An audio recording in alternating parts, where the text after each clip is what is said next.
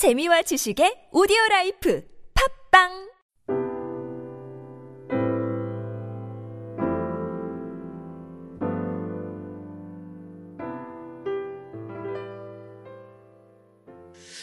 어, 에스, 에스겔 선지자 당시의 어, 시대적인 배경입니다. 남왕국 유다는 주전 605년 바벨론의 1차 침략을 받습니다. 그때에는 바, 어, 다니엘 선지자와 많은 이스라엘의 유대 땅의 정치, 종교적 지도자들이 바벨론으로 어, 붙잡혀 갑니다. 정말 이스라엘 땅에 아주 영향력이 있는 사람, 각 부분에 뛰어난 사람들을 뽑아서 데리고 갔습니다. 요야긴과 에스겔 선지자는 주전 597년 바벨론 2차 포로 때에 어, 바벨론으로 포로로 가게 되었습니다. 당시 예세기를 비롯한 유다 백성은 나라를 잃었고 또 포로가 된 수치와 치욕으로 정말 슬픔과 절망 가운데 빠져 있었습니다. 정치적, 종교적 지도자들이 다 어, 이방의 땅으로 끌려갔고요. 또 현재 예루살렘에 남아있던 사람들은 그들의 지도자들이 없어지니까 정치적, 경제적으로 많은 어려움을 겪습니다. 그리고 무엇보다도 그 땅에 여전히 남아있지만 식민지 백성으로 많은 고통을 받고 그들은 살아갔습니다. 그러나 이 모든 어, 외부적인 그런 시련보다도 그들이 참으로 겪어야 했던 가장 큰 절망적인 것은 그들이 하나님의 선택받은 백성이라고 야외 하나님을 믿고 또 신앙했던 그들이 가지고 있던 어, 하나님에 대한 신학적인 갈등이었습니다. 하나님께서 택하신 백성인데 어찌하여 이방 민족에게 이처럼 처참한 상태까지 이르게 되었는가? 우리에겐 여전히 소망은 남아 있는 것인가? 하나님은 여전히 우리와 함께 하시는 것인가? 이러한 어, 질문들을 갖게 되는 것입니다. 이 시대적인 질문은 우리가 이 시대에 살아가면서도 전 세계를 보고 지금 우리 여기 가까이 펼쳐지고 있는 여러 가지 암담한 현실과 그 상황 속에서도 여전히 믿음의 사람이라면 하나님 앞에 질문하고 또 기도하면서 하나님의 뜻을 계속 찾아 나가야 할 것입니다. 이런 암담한 현실에 탄 시간은 역사적인 시간에 에스겔은 나이가 30세였습니다. 정말 그 청년의 때였는데 이방 땅 바벨론 그발 강가에 서 있었습니다. 아마도 이러한 내면의 그 질문을 가지고 하나님 앞에 서 있었는지도 모르겠습니다. 그런데 그때 환상 가운데 하늘이 열렸습니다. 그리고 에스겔은 하나님을 보게 됩니다. 온 세상이 혼돈스럽고 절망스러운 상황 속에서도 하나님은 여전히 그를 찾고 전심으로 구하는 자에게 찾아오시는 신실하신 하나님이십니다. 에스겔서 1장 3절에서는 이렇게 말씀합니다. 여호와의 말씀이 특별히 임하고 여호와의 권능이 내 위에 있으리라. 오늘 우리가 본문 2절 말씀을 연결해서 다시 한번 읽어보도록 하겠습니다.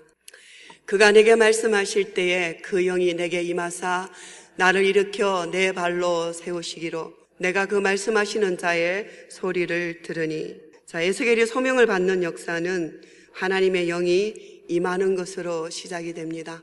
우리가 구약에도 또 신약에도 어, 우리가 잘 기억할 수 있는 사도 바울도 부활하신 예수의 영을 만나서 그의 음성을 듣고 계속적으로 성령의 이끌심을 받아서 땅 끝까지 복음을 전하는 것을 우리가 볼 수 있습니다. 어, 에스겔서에서는요, 이 영이라는 단어가 많이 나옵니다. 르아우라는 단어인데요, 어, 구약 전체에서 거의 700번에 어, 가깝게 단어가 쓰여지는데 에스겔서 안에서는 57회가 사용되어집니다.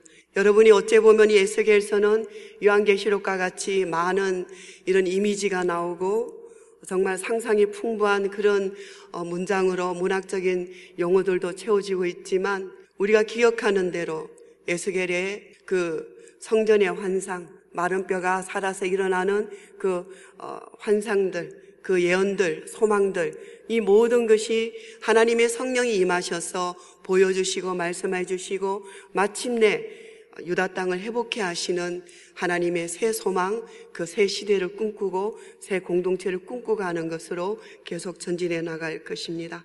매일 아침 새벽 기도에 나오실 때마다 여러분의 에스겔서를 통해서 이제도 성령님께서 그 시대적인 상황과 오늘의 우리 시대적인 상황 그리고 나의 개인적인 이 상황 속에서 성령께서 나를 어떻게 인도하시는가 잘 관찰하시고 또 인도함을 받게 되기를 바랍니다.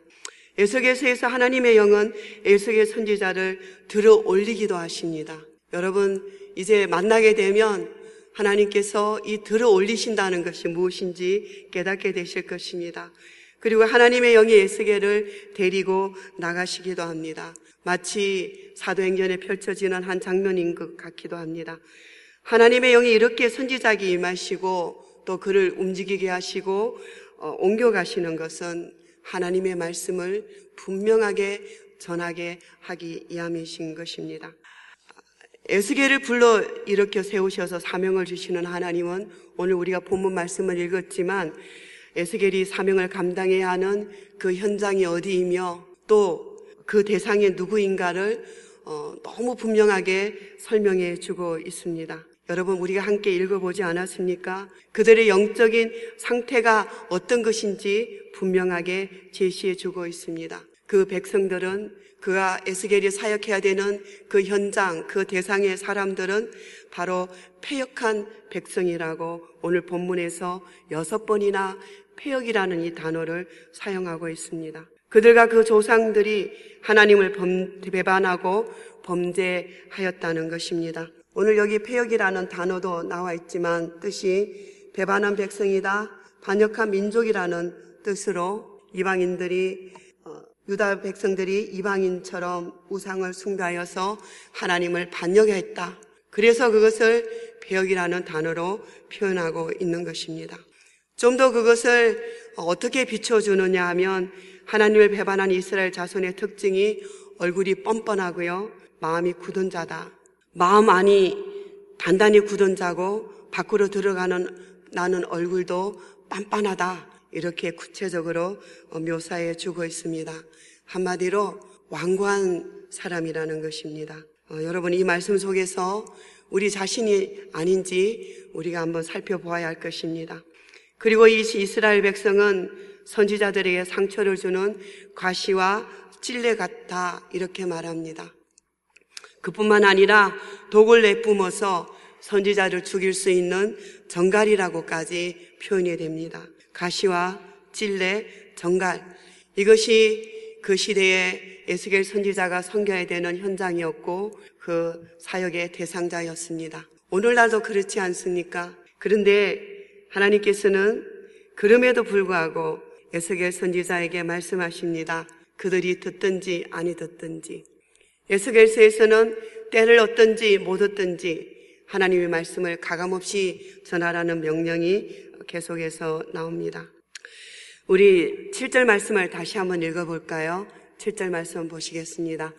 그들은 심히 폐역한 자라 그들이 듣든지 아니 듣든지 너는 내 말로 구할지어다. 자, 우리가 편안한 상태에도 어, 하나님 말씀을 전할 때에 생각하고 들어가는 것이 있습니다.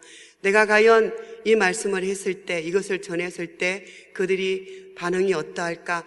이것에 어, 쉽게 우리가 생각을 하고 나갈 수도 있습니다. 그런데 중요한 것은 하나님께서는 그런 것에 개의치 말라는 것입니다. 이미 예방주사를 주십니다. 쉬운 것은 아니다. 가시 같고 찔레 같고 정갈과 같지만 말씀을 전하는 사명자들, 하나님으로부터 소명을 입은 자들이 가져야 될 자세는 그들의 반응이 아니라 하나님께서 말씀하신 것을 그대로 전하기만 하면 된다는 하나님께 대한 충성을, 순종을 강조하고 있는 것입니다. 우리 빌립보서 앞서 우리가 공부했기 때문에 사도 바울의 고백도 같이 한번 읽어보도록 하겠습니다. 빌립보서 1장 20절의 말씀입니다. 나의 간절한 기대와 소망을 따라 아무 일에든지 부끄러워하지 아니하고 지금도 전과 같이 온전히 담대하여 살든지 죽든지 내 몸에서 그리스도가 존귀하게 되게 하려 하나니 그렇습니다. 때로는 싸우기도 하고 때로는 어, 그렇지 않지 하지만 증거되는 것은 예수 그리스도의 영광인 것입니다. 어, 저는 어, 이 시간에 한국 선교 초기에 조선의 땅을 찾아와서 어, 그 상황 가운데서 지금 이후에 100년을 내다보면서 하나님 앞에 어, 탄식하며 글을 썼던 선교사님, 언더우드 선교사님의 글을 같이 한번 낭독하기를 원합니다. 이미 그분은 그 시대에 오늘을 100년 뒤에 오늘을 어, 보고 계셨습니다. 그때 조선 땅을 보았지만 100년 후에 지금의 한국을 그분은 보고 계셨습니다. 우리 같이 한번 어, 읽어 보도록 하겠습니다. 주여, 지금은 아무것도 보이지 않습니다. 주님 메마르고 가난한 땅, 나무 한 그루 시원하게 자라 오르지 못하고 있는 땅에 저희들을 옮겨와 심으셨습니다.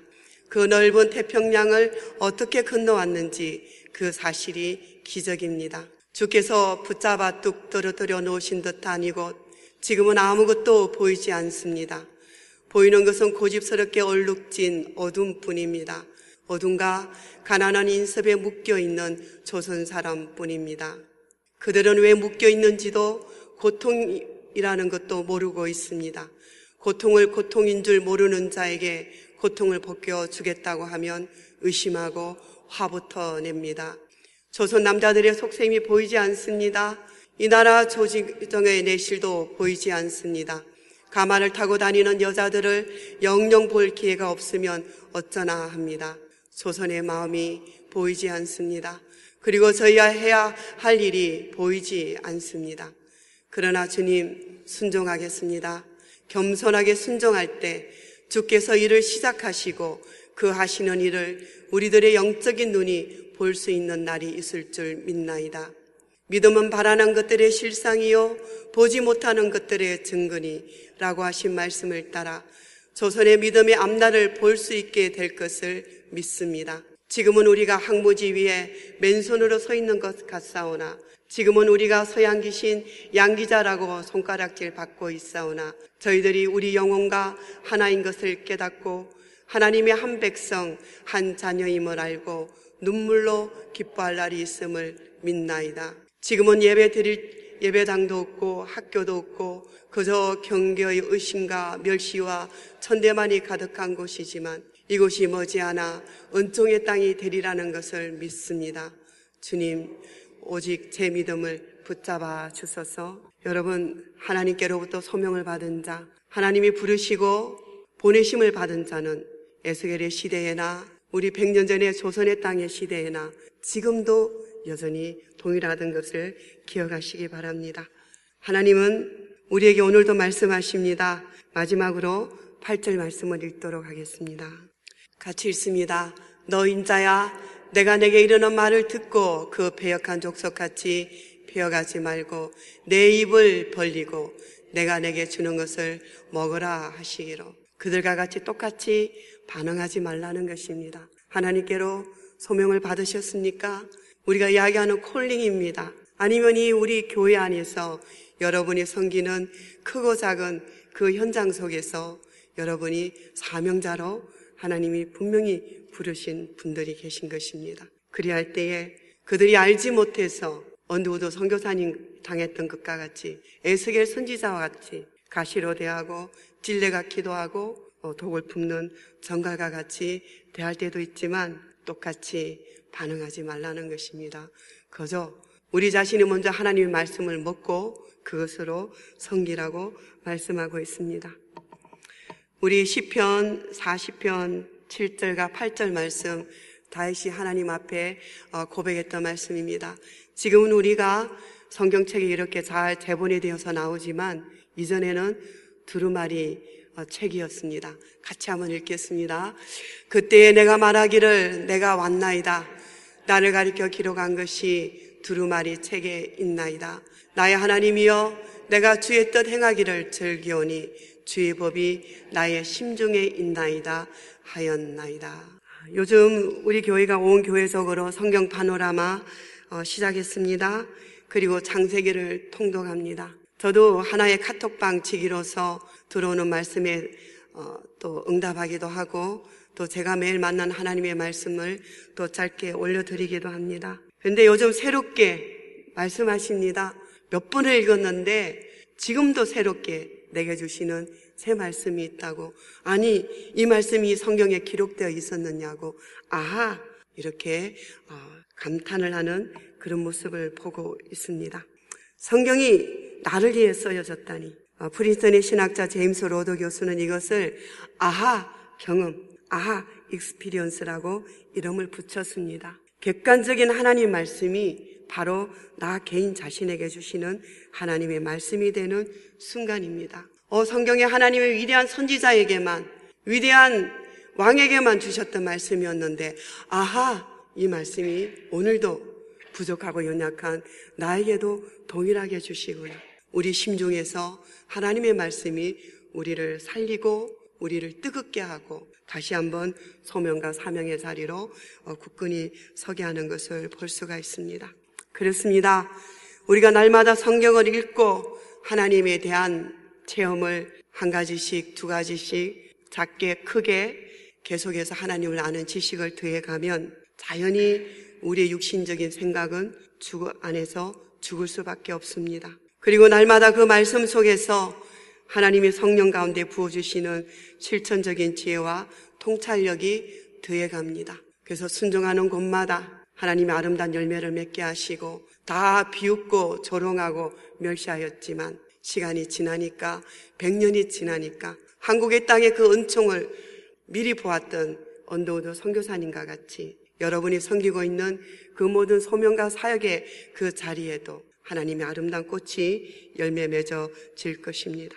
계속해서 우리가 성경을 통독하고 그 말씀 안에 거하면 하나님을 경외하는 마음이 우리 가운데 일어나기 때문에 어떠한 두려움도 우리를 삼킬 수 없는 것입니다.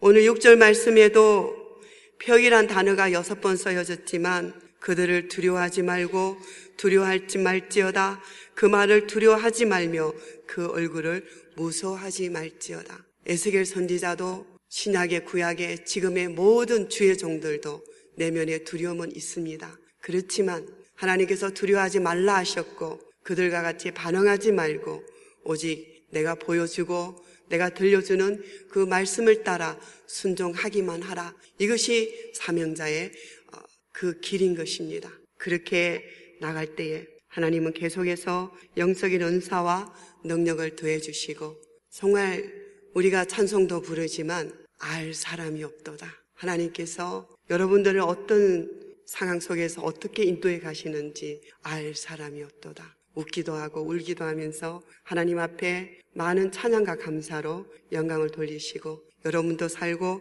여러분으로 말미암아서 주변에 수많은 사람들이 살아나고 환경도 살아나는 은혜가 있으시기를 예수께서를 통해서 또 우리 성경의 파노라마 통독을 통해서 우리 교회에 분명하게 일어날 것입니다.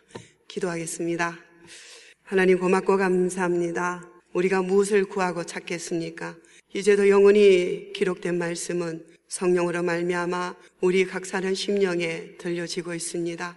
그것이 레마의 말씀이며 또 어떤 신학자는 aha experience라고까지 이름을 붙이고 기뻐하고 있습니다. 하나님 우리 교회가 이제 하나님의 말씀으로 말미암아 무릎을 치는 감탄이, 감동이, 기쁨과 즐거움이 살아나고 있습니다. 계속되는 성경 파노라마 말씀을 통하여서 온 교회적인 성경 통독과 새벽마다 들려지는 에스겔서 말씀을 통하여서 환경과 시대를 초월한 하나님의 살아있는 이 말씀이 오늘도 우리 연합교회 안에서 또 온 열방 가운데서 하나님의 뜻을 묵묵히 전하기만 하는 또 그 뜻을 따라 섬기며 헌신하는 희생하는 수많은 하나님의 사람들을 격려하시고 세우시는 은혜가 있음을 믿고 감사를 드립니다. 우리 시간에 한번 주님 앞에 기도하며 나가도록 하겠습니다. 하나님 그렇습니다. 월요일마다 우리가 영...